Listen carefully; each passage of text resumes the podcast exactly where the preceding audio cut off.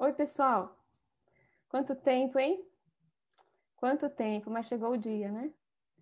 É, feliz ano novo para todo mundo, né? Um bom 2021 para todos. É, não sei se vocês sabem, mas eu fui a última pessoa a pregar presencialmente na igreja no passado. Minha última mensagem foi no dia 8 de março de 2020. E eu gostaria muito de que hoje estivesse pregando, que eu fosse a primeira a pregar presencialmente de novo no, no templo. Mas por enquanto ainda não dá, né? Então tem que ser assim online. É uma é uma nova experiência para mim, né? Então vamos junto nessa nova experiência. Uh, bom, eu fui a última o ano passado a falar presencialmente, estou sendo a primeira a falar online esse ano. Os últimos serão os primeiros. Nada a ver? Tudo a ver, porque esse é o meu tema para hoje. Os últimos serão os primeiros. É, eu não sei porquê, mas eu gosto dessa expressão, não sei porquê. É, quando, no tempo da aglomeração, no tempo que a gente podia visitar os nossos familiares, a gente tinha alguma festinha de família e tal, e eu chegava atrasada, é, eu sempre brincava com isso. Os últimos serão os primeiros. Os primeiros a lavar louça meio que para me desculpar ou, ou quebrar o gelo, enfim. É, mas o que Jesus falou não foi brincadeira. Uh, a forma como ele falou não foi brincadeira. E acho que ele gostava também dessa expressão, porque ele usa pelo menos três vezes, uh, aliás, aparece pelo menos três vezes ele falando essa expressão, né? Nos evangelhos de Mateus, Marcos e Lucas. Eu escolhi Lucas para a gente ler hoje, né? Mas você pode dar uma pesquisada em Mateus e Marcos, você vai se surpreender, porque tem outros enfoques, tá? A gente vai ver Lucas capítulo 13. Mas antes da gente entrar no texto, eu preciso situar todo mundo, o que está acontecendo. Senão a gente não vai entender exatamente o que Jesus quis dizer. O que está acontecendo? Jesus está pregando em Israel. Ele está andando, está caminhando, como sempre fazia, ensinando os discípulos, ensinando quem estava junto com ele. Ele está indo para Jerusalém, tem uma turma com ele, ah, possivelmente seus apóstolos, e com certeza tinha junto com eles aquele grupo famoso, muito famoso, de fariseus, né? Você já, com certeza já ouviu falar esse termo, né? Fariseus. Porque era um grupo que era o grupo com o qual Jesus mais debatia. E em dado momento alguém faz uma pergunta para Jesus sobre salvação. E é na resposta de Jesus para esse grupo que aparece aqui em Lucas a, a expressão os últimos serão os primeiros. Então, qual é o contexto? Jesus está falando para um grupo de judeus, respondendo uma pergunta sobre salvação. Agora a gente pode ler. Vamos ler? Lucas 13, versículos de 22 a 30. Então, vou ler aqui. Depois Jesus foi pelas cidades e povoados e ensinava, prosseguindo em direção a Jerusalém. Alguém lhe perguntou: Senhor, serão poucos os salvos? Ele lhes disse: Esforcem-se para entrar pela porta estreita, porque eu lhes digo que muitos tentarão entrar e não conseguirão. Quando o dono da casa se levantar e fechar a porta, vocês ficarão do lado de fora, batendo e pedindo: Senhor, abre-nos a porta. Ele, porém, responderá: Não os conheço, nem sei de onde são vocês. Então vocês dirão: Comemos e bebemos contigo e ensinaste em nossas ruas. Mas ele responderá: Não os conheço, nem sei de onde são vocês. Afastem-se de mim, todos vocês que praticam o mal. Ali haverá choro e ranger de dentes. Quando vocês virem Abraão, Isaac, Jacó e todos os profetas no reino de Deus, mas vocês excluídos. Pessoas virão do Oriente e do Ocidente, do Norte e do Sul, e ocuparão os seus lugares à mesa no reino de Deus. De fato, há muitos que serão primeiros e primeiros que serão últimos. Vocês notaram como Jesus foi duro na resposta? Vocês não acharam fortíssima a resposta dele? E eu fico me perguntando, quem será que fez essa pergunta? Das duas, uma. Ou foi um fariseu, ou havia ali muitos fariseus, porque a resposta dele é para eles. Por quê? Porque Jesus está falando de orgulho. É, em outras palavras, Jesus está dizendo assim: olha, vocês pensam que serão os primeiros a entrar no reino de Deus, são os primeiros da lista. É, no reino de Deus, onde estão Abraão, Isaac e Jacó. Vocês, porém, podem ser os últimos, ou nem mesmo entrar, porque vocês não acreditam em mim. Onde está no texto que Jesus disse isso? Vocês não acreditam em mim? Garanto para vocês, no verso 25.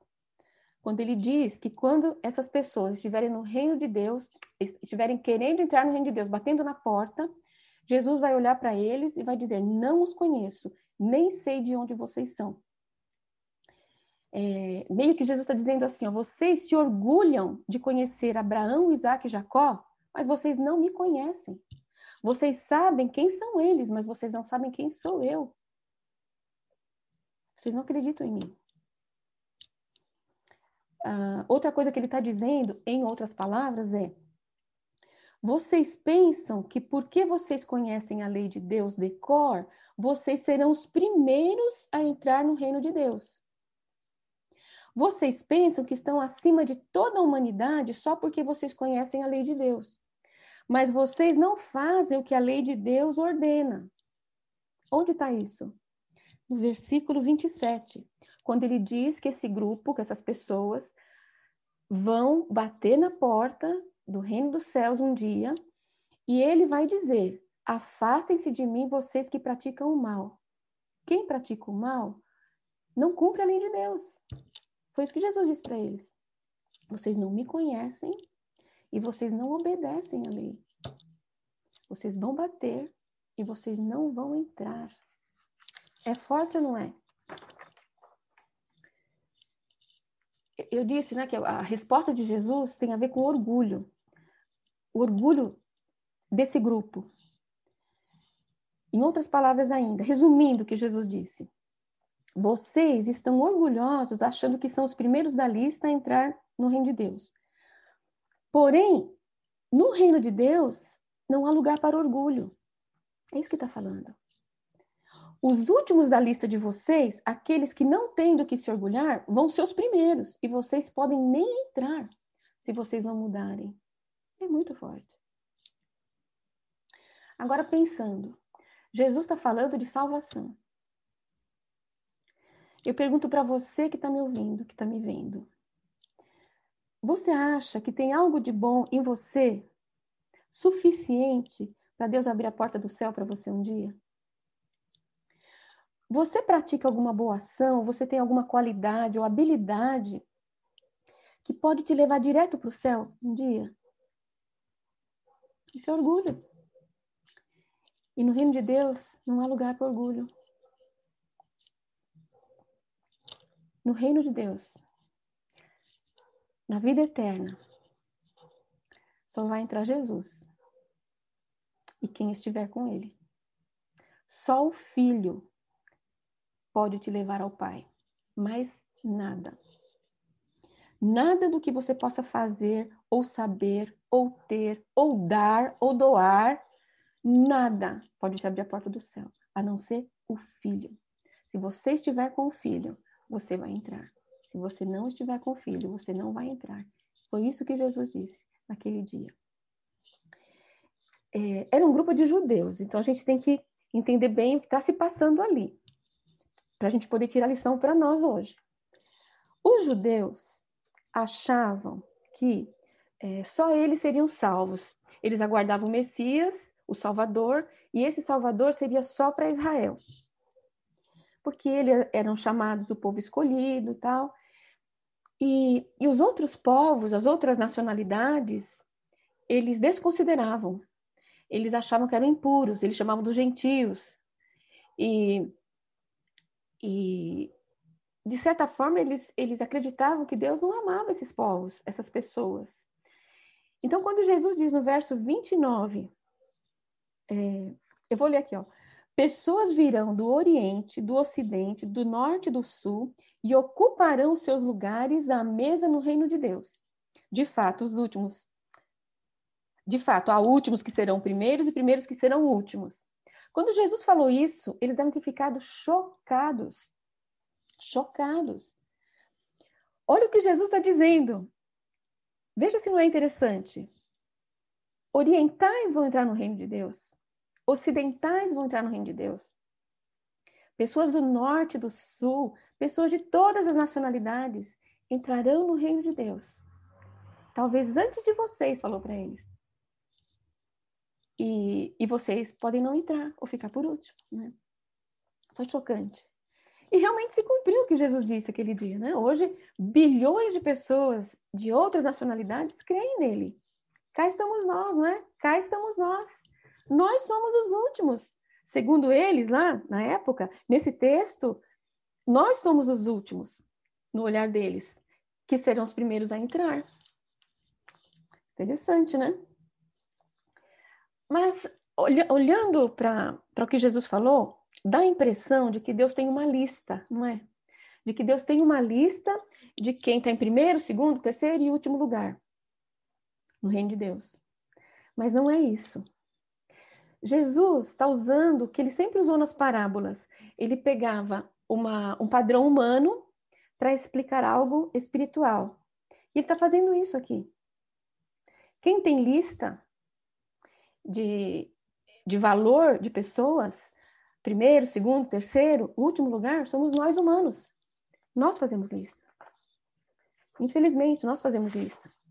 E ele está usando a nossa lista para dar esse exemplo para eles, né? É, o que Jesus está dizendo para eles e diz para nós hoje é: cuidado com a lista de vocês, porque para Deus ela não vale nada. Nós olhamos, nós olhamos para um líder religioso famoso e achamos que ele tem mais valor do que nós, só porque ele conhece as escrituras. Deus não vê assim. Nós olhamos para um cientista famoso e achamos que ele tem mais valor do que nós, só porque ele conhece bem a ciência. Deus não vê assim. Nós olhamos para qualquer famoso e achamos, que ele, e achamos que ele tem mais valor do que nós só porque ele é famoso. Deus não vê assim. Para Deus, todas as pessoas são iguais. Ele criou todas, ele ama todas. E ele quer que todas as pessoas sejam salvas, todas famosos e anônimos, orientais e ocidentais, negros e brancos, pobres e ricos, gordos e magros e o que mais você pensar. O que realmente importa para Deus é que cada pessoa na Terra conheça seu filho de verdade, creia nele, viva por ele, aguarde por ele e vá viver com ele eternamente. É isso que Deus espera de cada pessoa sobre a terra. Jesus queria que aquele grupo fosse salvo. Jesus queria que os fariseus fossem salvos. Mas aquelas pessoas rejeitaram Jesus. Rejeitaram Jesus. E chegaram tão perto, tão perto. Tem um versículo em, em João, João 5, 39, aliás, João 5, 39 e 40. É ele está falando com os fariseus também. Ele fala assim: olha, vocês estudam cuidadosamente as Escrituras porque pensam que nelas vocês têm a vida eterna. E são as Escrituras que testemunham meu respeito. Contudo, vocês não querem vir a mim para terem vida. Chegaram tão perto, tão perto. O que faz o orgulho, não? O que faz o orgulho? Eles eram orgulhosos. No caso desse grupo, por que, que eles eram orgulhosos? Onde que a gente vê isso? Os fariseus eram os entendidos da lei, eles sabiam tudo, eles estudavam, eram os conhecedores, eram, eram os religiosos, estudiosos, os teólogos né, da, da época. E eles ensinavam a lei, só que eles fizeram é, algumas regras, aliás, muitas regras, para que as pessoas pudessem guardar a lei. E eles queriam que as pessoas seguissem essas regras, além da lei. E eles queriam que Jesus seguisse essas regras. O, o exemplo clássico é do sábado, que a lei dizia para guardar o sábado. Só que eles fizeram uma lista do que se podia fazer no sábado. E nessa lista não constava curar aos sábados. Então, como que Jesus podia curar aos sábados se na lista deles não tinha isso? Ele cura, ele cura nos sábados. Olha, olha onde chega o orgulho. Eles queriam que Jesus se submetesse ao ensino deles, e não o contrário. E chegaram tão perto. É, mas tem uma outra, uma outra é, característica deles. Eles eram preconceituosos com Jesus. Por que, que eu digo isso? Porque Jesus não tinha o perfil que eles esperavam do Messias. Jesus não tinha o perfil que eles imaginavam que o Messias deveria ter, né, o Salvador. Então, Jesus era uma pessoa anônima, ele não tinha status, ele era filho de um simples carpinteiro, e ele morava numa cidade, ele vinha de uma cidade pequenininha, Nazaré, do interior do país. Ele era uma pessoa comum. Vejam, vejam que, curioso, né? Jesus não poderia ser o Salvador para eles, porque Jesus era parecido com, com qualquer ser humano, com um ser humano comum. Mas Jesus tinha que ser assim. O Salvador tinha que ser assim, ele tinha que se identificar com todos os seres humanos. E a maioria é anônima, é, é, é trabalhadora, é sofrida. Chegaram tão perto e não perceberam que estavam diante do Filho de Deus. Orgulho e preconceito. Orgulho e preconceito podem impedir você, você que me vê, que me ouve, de ver Jesus, de reconhecer Jesus nas pessoas, quando elas não têm o perfil que você imagina ou que você admira. Esse texto é muito forte. Tem uma, uma cientista brasileira que é cristã, doutora Gladys Kober, você pode procurar na internet. Eu vi uma entrevista dela, uma entrevista, uma, uma palestra dela em São Paulo uma vez, fui convidada e tal, eu fui lá ver. E, e foi muito bonito, eu já comentei isso na igreja, eu tenho certeza. Eu fiquei impressionada, porque ela mostrava o, o, universo, inclusive a estrela que ela estava estudando na época, e ela comentou que muitos cientistas hoje acreditam realmente num criador, porque é impossível que as coisas tenham a ordem que tem no céu, né? Se não houvesse alguém que tivesse criado, enfim. E ela vai desenvolvendo isso o tempo todo, né, na palestra. E no fim, ela fala da fé dela, né, é, é, dos conceitos né, dela de fé. E para exemplificar, bem no finalzinho, ela colocou para todo mundo ver uma porta uma porta estreita. Ela usou esse texto. E ela mostrou aquela porta e falou assim: muitos podem pensar, como eu, uma cientista e tal, né? Como eu cheguei nessa fé? Como, como que eu encontrei, né? É, esse Deus, enfim. E aí ela fala é, que a porta é estreita. A porta é estreita. E você só pode passar por ela se você estiver como veio ao mundo, sem bagagem alguma sem diplomas, sem títulos, sem prêmios, vazio. Só você. Sem orgulho. É, nunca esqueço dessa cena, né? Porque tinha, na audiência dela tinha muitos físicos, matemáticos, engenheiros, né? E todos ouvindo e, e vendo e, e olhando para aquela porta estreita, né? Ah, Muitos dos seguidores de Jesus na época, dessas pessoas que seguiam Jesus, não passaram pela porta. Porque a porta é estreita. E você só passa para ela, por ela, se você for humilde, para reconhecer que você precisa de Jesus, que você precisa passar pela porta. Muitos não entraram. Aqueles homens ali que seguiram Jesus, que debateram com ele, não entraram. Chegaram tão perto e não entraram. A porta se abre para quem bate com humildade, com fé. Com fé. Voltando ainda no termo, na expressão os últimos serão os primeiros, é, é uma parábola, certo? Então, uma parábola, é, é, muitas vezes a gente pode analisar por outros ângulos. E o próprio Jesus usou de diversas formas os últimos serão os primeiros. E olhando mais de perto, a gente vê que aqui ele está falando de outras pessoas, de outras situações. Vejam que interessante. Jesus podia estar tá falando dele mesmo. Por quê? Porque ele era, aos olhos daquela, da, daquela sociedade, daquele momento, ele era o último dos últimos. Ele foi condenado à morte, ele foi pendurado numa cruz. Aqueles homens que condenaram Jesus tinham certeza de que ele era um criminoso, um herege, o último dos últimos. Mas ao terceiro dia ele ressuscitou e se tornou o primeiro dos primeiros. Ele podia estar falando dele. Ele podia estar falando dos discípulos dele da época, dos apóstolos. Esses homens foram perseguidos, foram martirizados, muitos deles, e foram tidos como os últimos dos últimos, criminosos também. Mas eles se tornaram os primeiros grandes influenciadores da humanidade, tendo hoje bilhões de seguidores ao redor do mundo. Ele podia estar falando das mulheres. As mulheres não tinham voz naquela sociedade. Elas eram totalmente desvalorizadas, elas não tinham opinião, elas só serviam para procriar. Mas elas foram as primeiras testemunhas da ressurreição de Jesus. Jesus deu voz às mulheres.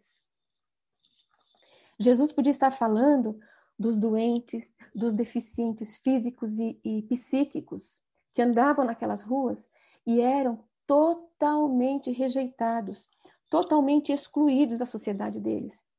Mas eles foram os primeiros a testemunhar o poder de Jesus para curar e libertar. No Alfa, teve um dia que a gente falou sobre as curas de Jesus, né? E e porque tem uma tem um capítulo, um episódio que fala das curas, né? E a gente falou, a gente comentou isso, né? Que cada cura que Jesus fazia era uma frestinha da, da eternidade, era um flash da eternidade, porque na eternidade, no reino de Deus, não tem doença, não tem mais choro, não, não, tem mais dor, né? Então era uma, era uma, era um flash. Essas pessoas que Jesus curou e libertou foram as primeiras a experimentar esse flash da eternidade. E Jesus podia estar falando de Lázaro, que esteve morto quatro dias. O morto já saiu até da lista. Ele nem era o último dos últimos, ele já tinha saído da lista. Mas ele ressuscitou. E quando ele ressuscitou, ele experimentou e foi o primeiro a mostrar um flash, uma, uma frestinha da ressurreição de toda a igreja no final dos tempos. Os últimos serão os primeiros. E Jesus podia estar falando de mim e de você, que cremos nele. Por quê? Porque nós éramos os últimos dos últimos. Nós estávamos mortos em nossos pecados, de costas para Deus, longe de Deus por toda a eternidade. Mas Ele, Jesus Cristo, nos deu a sua própria vida. Ele nos transformou de inimigos de Deus a filhos e filhas de Deus, de pecadores perdidos, a herdeiros com Cristo. E com Ele, um dia nós vamos ressuscitar e viver eternamente juntos. Os últimos serão os primeiros. A gente tem que exultar com essa expressão, não é? Agora, é, já aterrizando aqui, né, na mensagem, né? Caminhando para o fim. Os últimos são os primeiros hoje?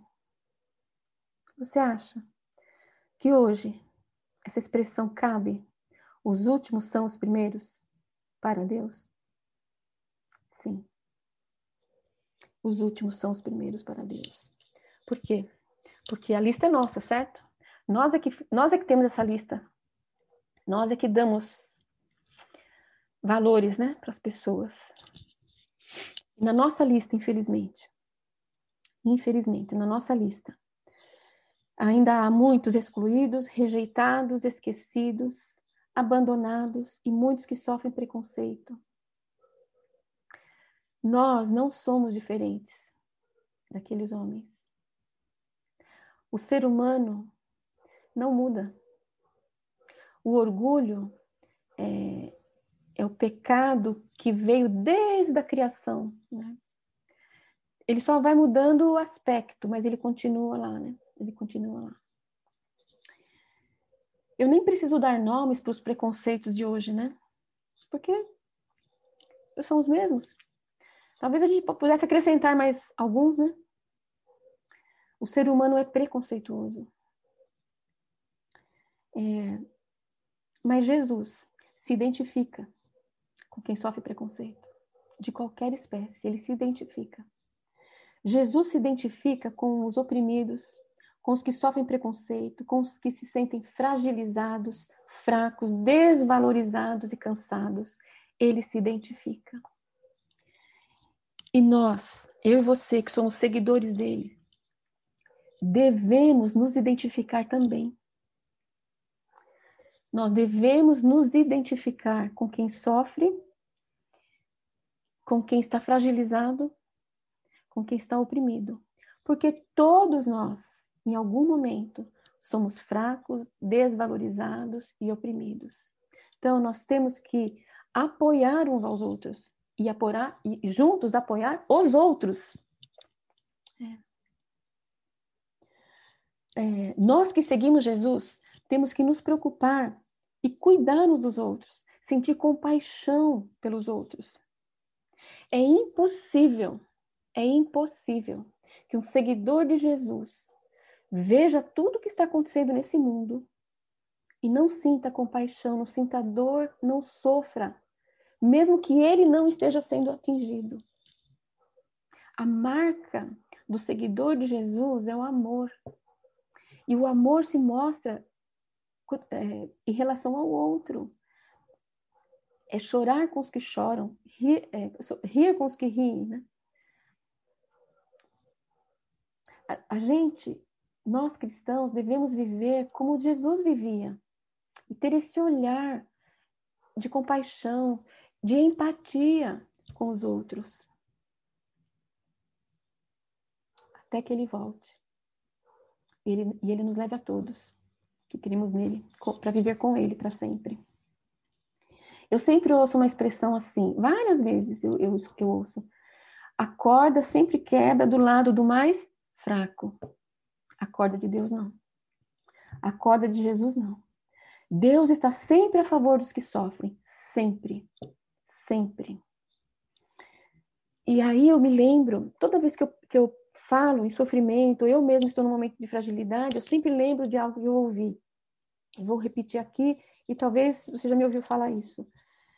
Deus vê todas as pessoas, ele olha para todas as pessoas, mas as pessoas que sofrem, as que se sentem desvalorizadas ou fracas por qualquer razão, Deus pega a lupa para olhar de perto. Deus pega a lupa. Não permita, não permita que o orgulho te faça achar que você é melhor do que os outros. Não permita que o orgulho te faça achar que você não precisa de Deus. E não permita que o orgulho te faça achar que você não precisa dos outros e que os outros não precisam de você. Que dias difíceis que nós estamos vivendo. Que dias difíceis. Os dias são duros. É, sinceramente, eu nunca ouvi falar de tanta gente que foi para UTI. Eu nunca ouvi falar. Nunca ouvi, né? E me impressionou muito o, o testemunho do, do Dr. Paulo, Dr. Paulo Hashimoto, né, um membro da nossa igreja. Ele já deu esse testemunho algumas vezes, né? E me impressionou muito quando ele contou, quando ele testemunhou que ele pegou, ele é médico, ele pegou a Covid trabalhando, né? E ele foi para UTI. E lá na, na UTI, um dado momento, ele estava se sentindo só, né? Sentindo solidão. E, e ele fez uma oração, né? E ele pediu para Deus enviar companhia para ele, né? E de alguma forma, eu não sei como, os olhos dele se abriram e ele percebeu é, o faxineiro, né? Limpando o banheiro. E ele percebeu o enfermeiro cuidando dele. E naquele momento ele agradeceu a Deus, porque Deus enviou companhia. Gente, que lição, que lição. Ele é médico. Ali ele era o paciente, contando com a companhia do faxineiro e do enfermeiro. Todo mundo é igual. Todos nós precisamos uns dos outros. E agora, pensando, tanto o faxineiro quanto o enfermeiro estavam expostos ao vírus. Quanta fragilidade também eles estavam enfrentando ali, né? É, e assim tem sido com muita gente, muita gente, né? O doutor Paulo voltou para casa, mas muita gente não voltou para casa. Foi para UTI, foi para o hospital e não voltou para casa. Esses são os dias que nós estamos vivendo, né? Se isso não mexe com o seu coração, não sei o que mais mexe, sinceramente. Quantas pessoas não voltaram para casa e eram parentes e amigos, parentes próximos, inclusive, de irmãos da nossa igreja, né? É... Quanto luto esse ano. Pessoas da nossa igreja perderam familiares, não só para a Covid, mas também é, por outras enfermidades, né? um ano muito difícil para nós, não só para nós, mas para todo mundo, né? Para o mundo, né? Os dias são difíceis para o mundo, né? Mas a gente olhando mais de perto, né, para nossa realidade aqui, né, nossa volta, são dias muito difíceis, muito difíceis, né? É, muitas famílias não puderam nem se despedir adequadamente, né? Dessas pessoas, né? Dias muito duros, né? E muita, muitos de nós né, estamos isolados, né, estamos em isolamento social, quarentena. Eu estou, né? Estou aqui com a minha mãe, né? Só nós duas. É muito difícil, muito difícil, né? É, a solidão, né? Que está que tá, se abatendo, né? Esse distanciamento de avós, pais, filhos, netos, distanciamento de amigos da escola, né? Quanta saudade, quanta saudade, né? Que a gente nunca se falou tanto de saudade, ou se, ou se, é, se falava de saudade, acho que não tinha essa, esse mesmo valor, esse mesmo peso, né? É, tem muitas pessoas também da nossa igreja, né? no, no, do nosso conhecimento, a nossa volta, que estão sem trabalho, que perderam trabalho, perderam seus negócios, né? diminuíram a renda. É, tem muitas pessoas também se expondo ao vírus diariamente para trabalhar, para sustentar a família. Tem muita ansiedade, muito medo.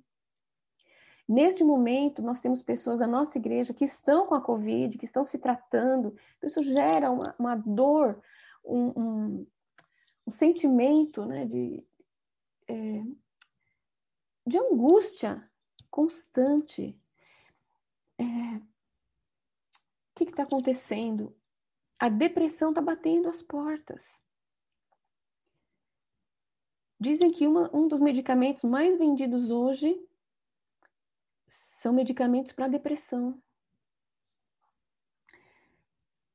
Às vezes a gente sente os últimos dos últimos.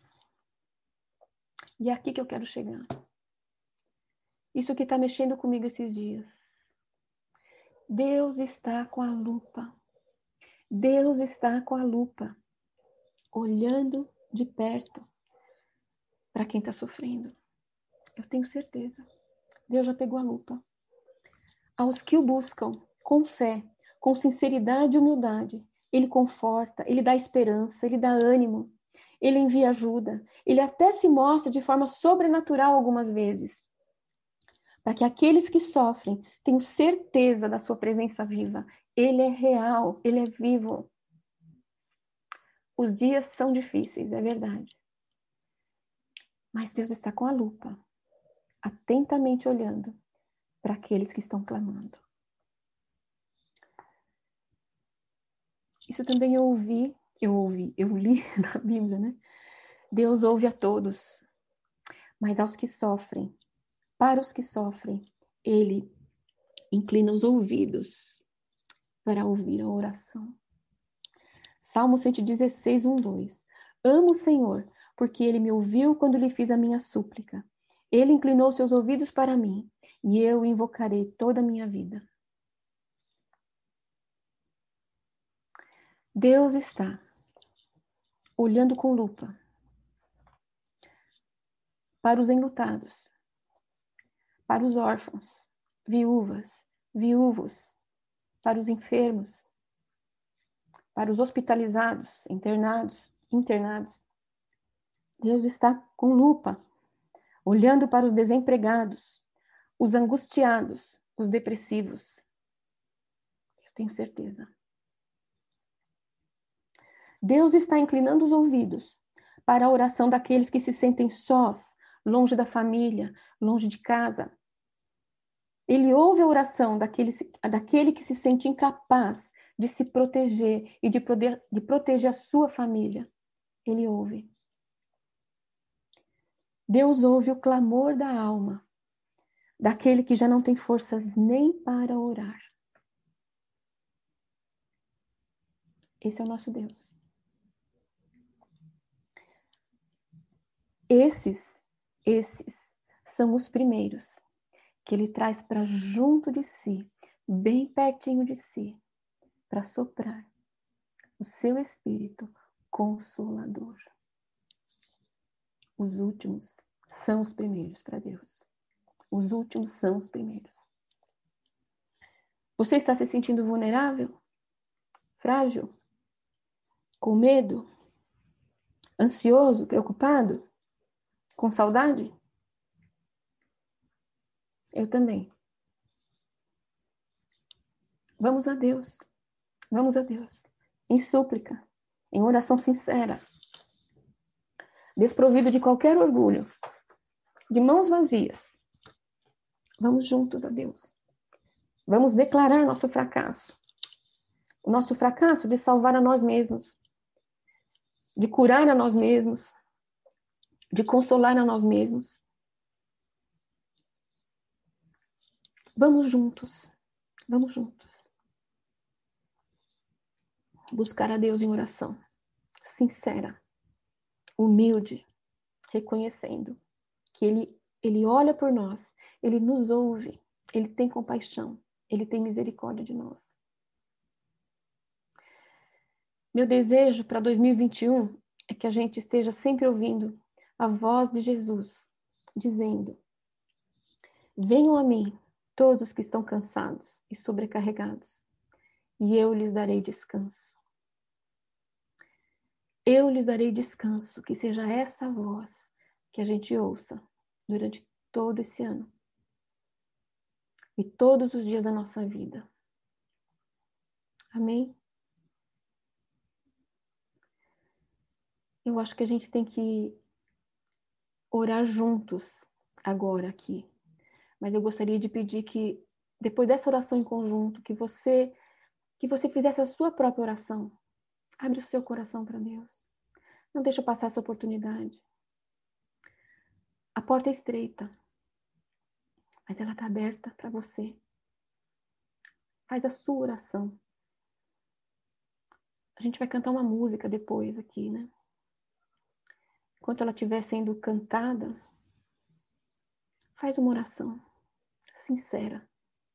Deixa Deus te ouvir. Ele está com os ouvidos inclinados. Amém? Vamos orar?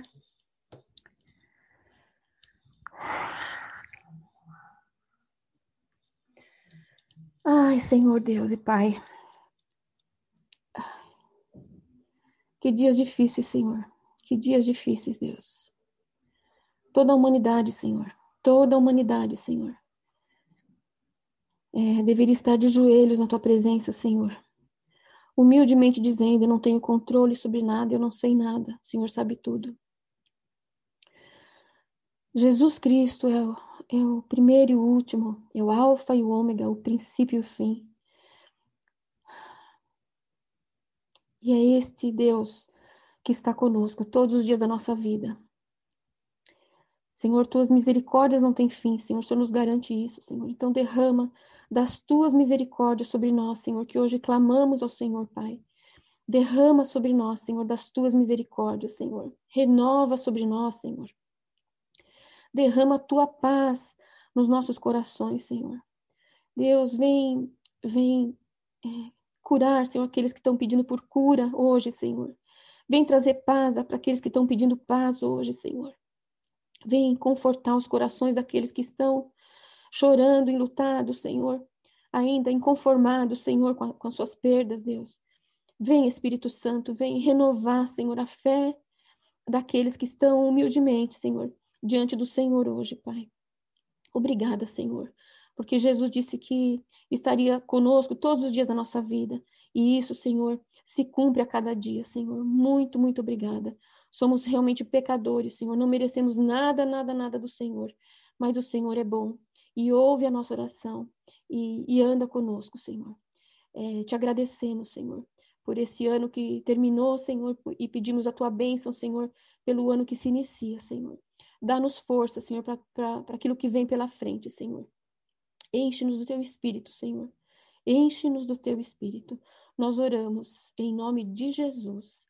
Amém.